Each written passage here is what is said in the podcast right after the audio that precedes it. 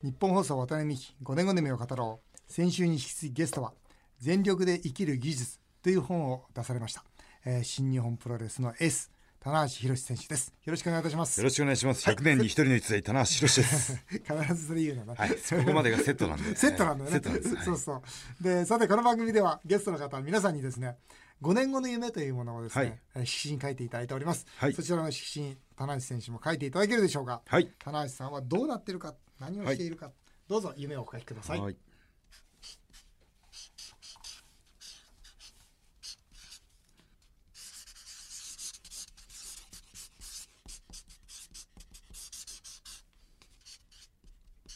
はい。はい、書いていただきました。 OK ですえーでは、えー、田中選手の5年後の夢、はいご自身で発表していただけるでしょうか。はい。えー引き続き、IWGP チャンピオンとしてはい、活躍して、はい、で、毎年行われる東京ドーム大会をはい、必ず超満員にして、はい。エースを継続してます。なるほど。先週もね、出たんですけど、はい IWGP というのははい、どんなタイトルなんですか、わこれ僕のは小さい頃は、はいなんだっけな、インターナショナル。そうです。これの、インターナショナルレスリンググランプリの略称が IWGP なんですよ。ああ、そうなんだ。はい。これは第初代猪木さんが。猪木さんですね。あーはい。それから藤波さん、長州さん、いろんな選手が巻いてきてですね。これは日本の選手だけじゃないんですよね、もちそうろん。ですね。外国人選手も巻いてますね。そうですよね、はい世界で世界的に言うとどのレベルのベルトなんですかえー、世界一です。世界一ですか、はい。ほーうこの世界一のベルトをはい。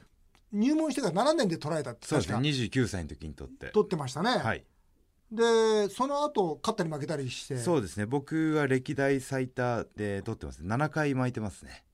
7回負け泣いてるってことは6回負けてるってことですそう、そそうういいううここととでなんす。ですかそういうことです。はえい。ーそれボクシングとちょっと違うんですねそうです勝ねったり負けたり勝ったり負けたりするんですかそうですね。もうその、初めてチャンピオン取った時から、はい10年で何回も勝ったり負けたり、こう、戦いながら、うん7回巻いて最高は11回連続防衛とあか、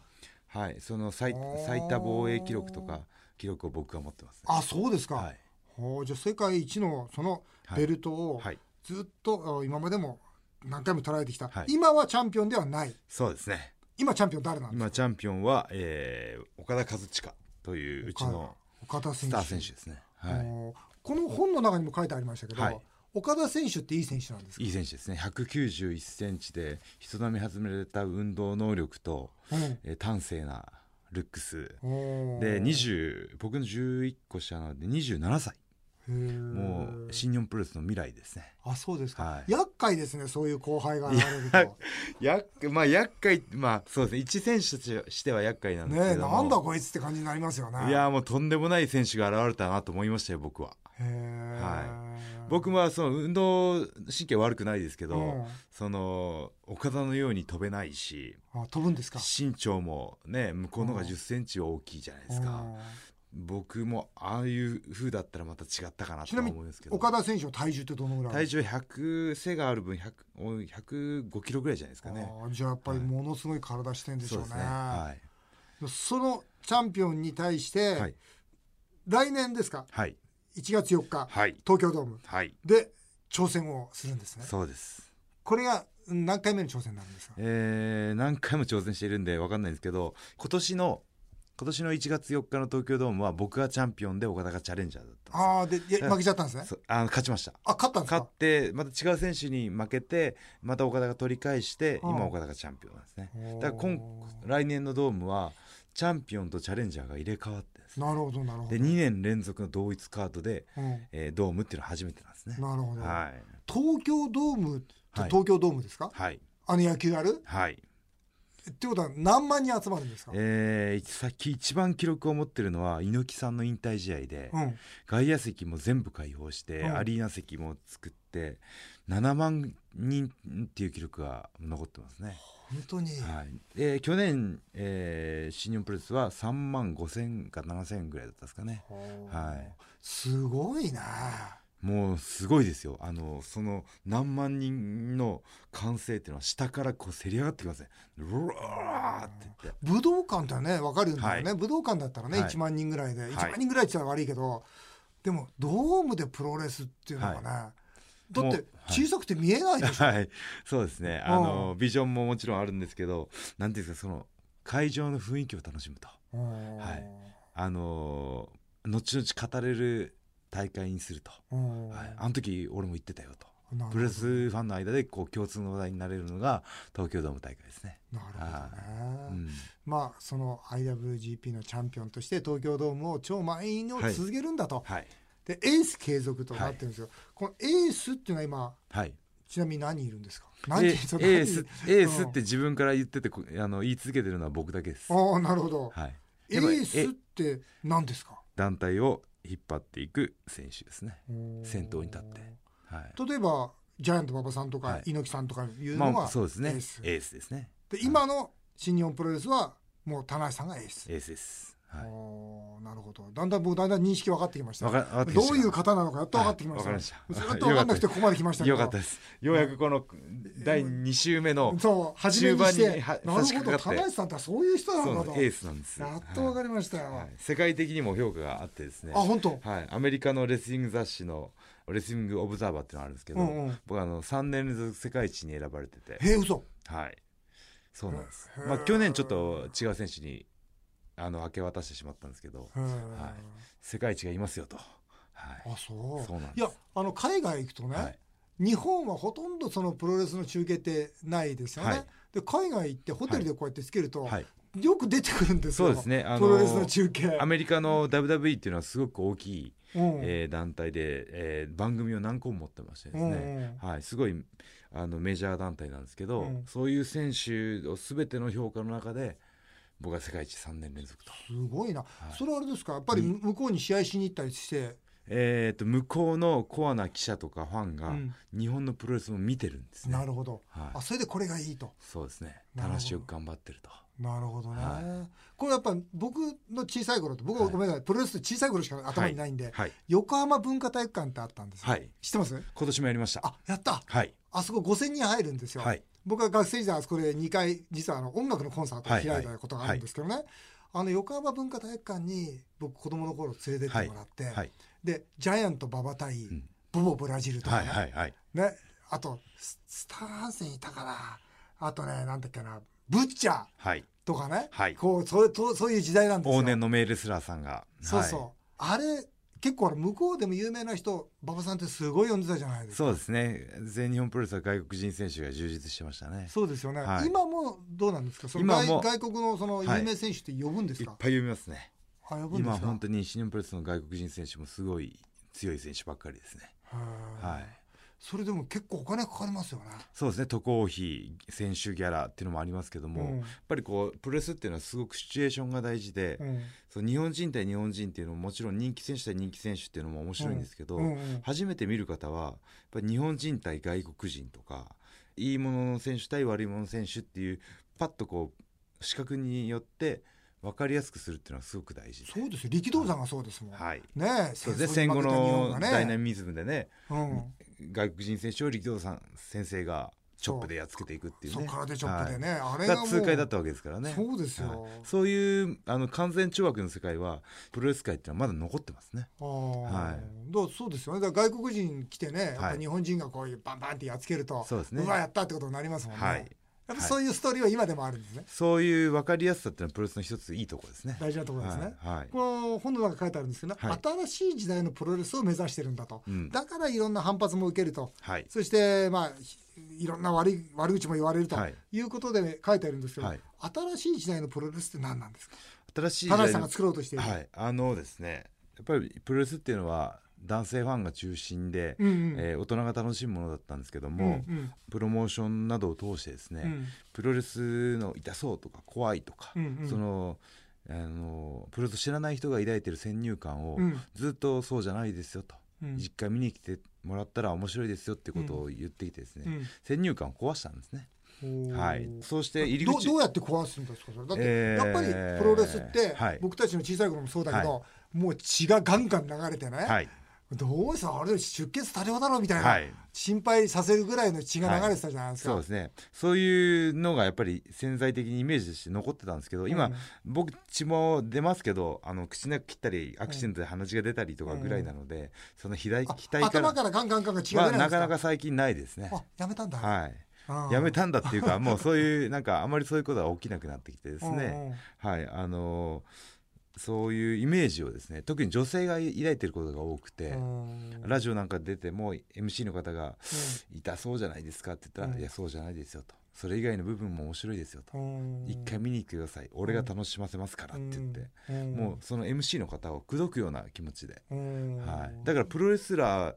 としてプロレスに興味を持ってもらうんではなくて、うん棚橋宏にまず興味を持ってもらえるようにうん一生懸命プロモーションしましたね。えー今客層って、はい僕たちの頃っていうのは本当にまあ小学生から、まあ本当に大人まで、はいおじいちゃんまで,、はいでみんな男の人が中心だったんですよ、はい、今そうじゃないんですか先ほどのお話聞いてると今そうですね徐々に女性のファンも増えてきたりとか、うんえー僕ぐらいの世代の男性が結婚されてお子さんができてご家族できたりとか、うんうんで今すごく会場には小さいお子さんも多いのあで本当に、僕メキシコ遠征行っとった時にうんすごい男女問わず年齢問わず楽しんでるルチャリブレっていうメキシコにあるんですけども、あこういう風になったら日本もなったらいいなと思ってですね、うんえー思い描いてたんですけど、うん今そうなりつつありますねへーはい誰もが純粋に楽しめるものということでそれが新しい時代のプロレス、はい、田中さんが求めるプロレスですね、はいでもそういう新しいことをしようとすると、はい今までの俺たちのプロレスの世界があるんだと、そうです、ね、今までのその、ね、プロレスのイメージを持ってる人は、なんだよあいつとはいいうことになるじゃないですなか。りますねはいそうするとまあいろんなね棚橋はダメだっていう話にもなるかもしれないし、はいまあ、インターネットなんかも含めてね、はい誹謗中傷はいねいろいろあるわけですよ、はいまあこの本の中にも書かれてますけど、はいあるでしょ、ありますねうんはいどうどうします、そうですねそのそういうものに目を通すとねやっぱりへこむこともありますけど、うんうまくストレスを弾く方法があって、うんうんどええどういうのどういうの、はい、うん、気にしないこ とですね、はい、あとは簡単な答えでしょ極力は、うん極力見ないこと、見ない、はい、やあっぱり面と向かって話さないと、うんそれは無理ですあねそうなんだよ、ね、インターネット上で議論しても無駄です、そうなんだよね、はい結局は人間というのは不思議なことに、はい、自分がそう思いたいことを言ってるだけであって、うん相手がいくらそれを否定したとしても、はいそう思いたいんだから,、うんだから例えば棚橋は嫌なやつだっはいて思いたいわけだから、はい誰がそれはいい人だと言ったとしても嫌なんだよね、それはあ実際会って「おうんいちょっと待てよ」って僕が声かけたら、コロッと変そわうるかもなんしれですないじよゃねないですかうはいんそういう問題なんですよね、でも、まあ血、が通ってないとダメです。なるほどね、はい。まあ、その中でねそのやっぱりこのインターネットの攻撃にも通じるんですけど、はい。その受け身しっかり受け止めてからはい。そだそしてそこからあー前に進むんだということで、うん普通攻撃って受けたくないじゃないです受か。けたくないですね。ね、はい。痛いですから。全部受けるんだよっていう、はい。ここのとこ面白いなと思ったんだよな、は世の中で起こることも全部一回受けてから、うん。そっから自分でこういく、はい。うんそうですね。あの、ポジティブシンキングっていうのは根本的な原因を解決しないことになるんですね。うんうんはい。じゃあ一回受け止めてしまおうよと。うんポジティブ、ネガティブの上位概念に全てを受け止めるっていうものがあってですうねん。それはあの、プロレスの技を受けるっていうものに非非常に通じてましてう、ん一回受けた技はうん耐性がつくんですよ。体勢あ、はいた耐える力ね耐えるはいうんうんうん、免疫がつくというかう。んうんうん、はい、ラリアットを食らって食らったらその痛みも分かるし、うん立ち上がり方も分かるしと、うん解決方法も見えてくるとうんはいでそれは日常に置き換えるとその誹謗中傷であったりとか、えー困難であったりとかを避けないでうん一回何でも挑戦してみると、うんあの次の一手が見えてきますよっていう生き方ですね。なるほどね、、はいはいいですよね要するにプロレスとこのね、人生論っていうのはこうつながってるそうですというふうに思いますよねはい、プロレスのという競技の得意性で技を受けてやられてる方に声援が集まるんですよ。頑張れ頑張れとはいそこにあの受けの美学っていうのがあるんですけどもその日常生活でもその物事から逃げないでうん頑張ってる人のっていうのは視線と視線みんなの応援が集まるんじゃないかなと思うんですよね。あいつ頑張ってるからちょっと力貸してやろうかとあはい、そういういい流れを見ますね。なるほど、ね、はい、田辺さんのねこのプロレス論で、はい、その技と技と間の間を大事にしてるんだと自分のプロレスはとこの間って何ですか間っていうのはそのプロレスっていう競技は、うん、そのあのイメージイマジネーションで遊べるんですよ。誰と誰が戦ったらどうなるとか、うん、次の展開はどうなるんだって、ファンがこう見ながらある程度こう予想立ててるんですね、うん、はい、その次の展開を考える時間を少し上げる技と技の間にこう伏線を織り込んでいくと、うん、映画でもやっぱ最初の10分15分で伏線があって、最後に回収するじゃないですか、はい、そういう一本の映画を見せるような気持ちで戦ってますね。はい、だから起承転結のある試合を心がけてますとここに、はい、ここに書かれてるんですけど、はい、起承転結ですかそうですねやっぱ試合には起承転結ありますかえー、まあそうはならない相手があってものなのでそうはならないのこともありますけども、うん、やっぱりこうあの序盤のじっくりしたレスリングがあって、うん、でロープのワークの動きがあって、うん、で大技の攻防があって、で最後自分が勝つっていうイメージは立ってますね。まあ、これは負ける時もあるので、うん、ハッピーエンドかバッドエンドかっていうのはお客さんに委ねてますけどね。僕はプロレスの、まあ、選手でいうと、はい、和島さん、はい、横綱だった和島さん、はい、もう非常に親しく付き合っているもんですから、ゴールデンアンボンバーですねそうなんですよ、ゴールデンアンボンバーの和島さんからこのプロレスの厳しさって聞いてるんですけど、とにかく、まあ、相撲はね、ね、うん、命取られると思わなかったけど。とにかくプロレスは何回かこれ死ぬと思ったと、うん、だから早めの引退だったんですよプロレスなんでもうあんなに早くやめたんですかって、うん、いやあれ以上やったら俺命が持たないよということでしたんですけどやっぱりそれほど命がけの厳しい戦いですかそうですねあの怪我したらもう終わりの職業なので、はい、あのその覚悟はもうしてますし、はい、お客さんがこうせっかくね時間を割いてお金を払って見に来て、うんくれてるので、うん、それに対して全力で応えないと失礼に当たるわけですね。うん、はい。そうでしょうね。はい。なので毎試合毎試合全力で戦うっていうのは僕の信条ですね。うんはい、年間ね2日に1回のペースでね、はい、日本中興行されてるのに、はい、それでも一試合一試合全力でと。はい。いうところで、うんね、楽しんでほしいんですよ、笑顔になって帰ってほしいし、はい、まだその思いがあるからやっぱり新日本プロレス復活したんでしょうね。ありがとうございます。さすがだと思いますわ。そんな田内さんが必要されるこれからの試合のスケジュールを教えてください。はい、えー、来年になります。えー、2016年